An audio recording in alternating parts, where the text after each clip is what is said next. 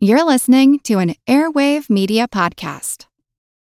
Introducing Wondersuite from Bluehost.com, the tool that makes WordPress wonderful for everyone. Website creation is hard, but now with Bluehost, you can answer a few simple questions about your business and goals, and the Wondersuite tools will automatically lay out your WordPress website or store in minutes. Seriously.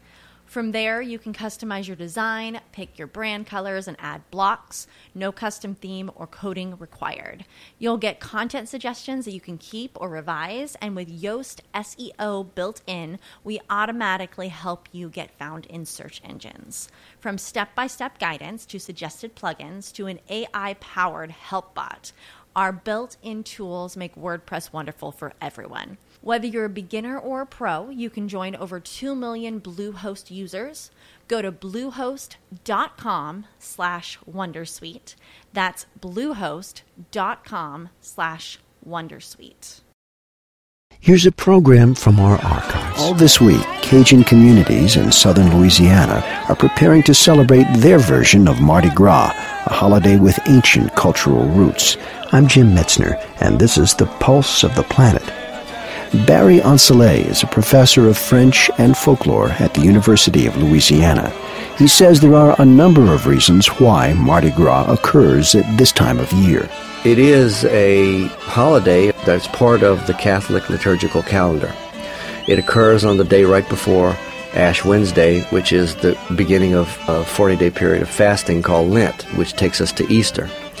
But there were older practices that even preceded Christianity in Europe that were already very similar to what we now see happening in the Mardi Gras.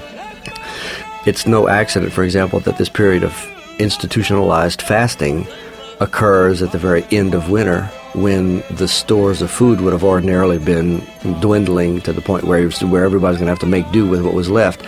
And a good way to make sure that everybody fasts together, that nobody cheats, is to get everybody to feast together right before then because it creates a sense of solidarity.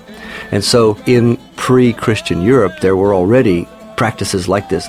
Also, what we now call Mardi Gras seems to be a reflection of uh, cultural rituals that had to do with celebrating the death and rebirth of nature. People show up at your house and they're singing and dancing and laughing and playing tricks with you in an otherwise pretty bleak time of the year. People in brightly colored costumes climb in bare trees. It, they become essentially living blossoms.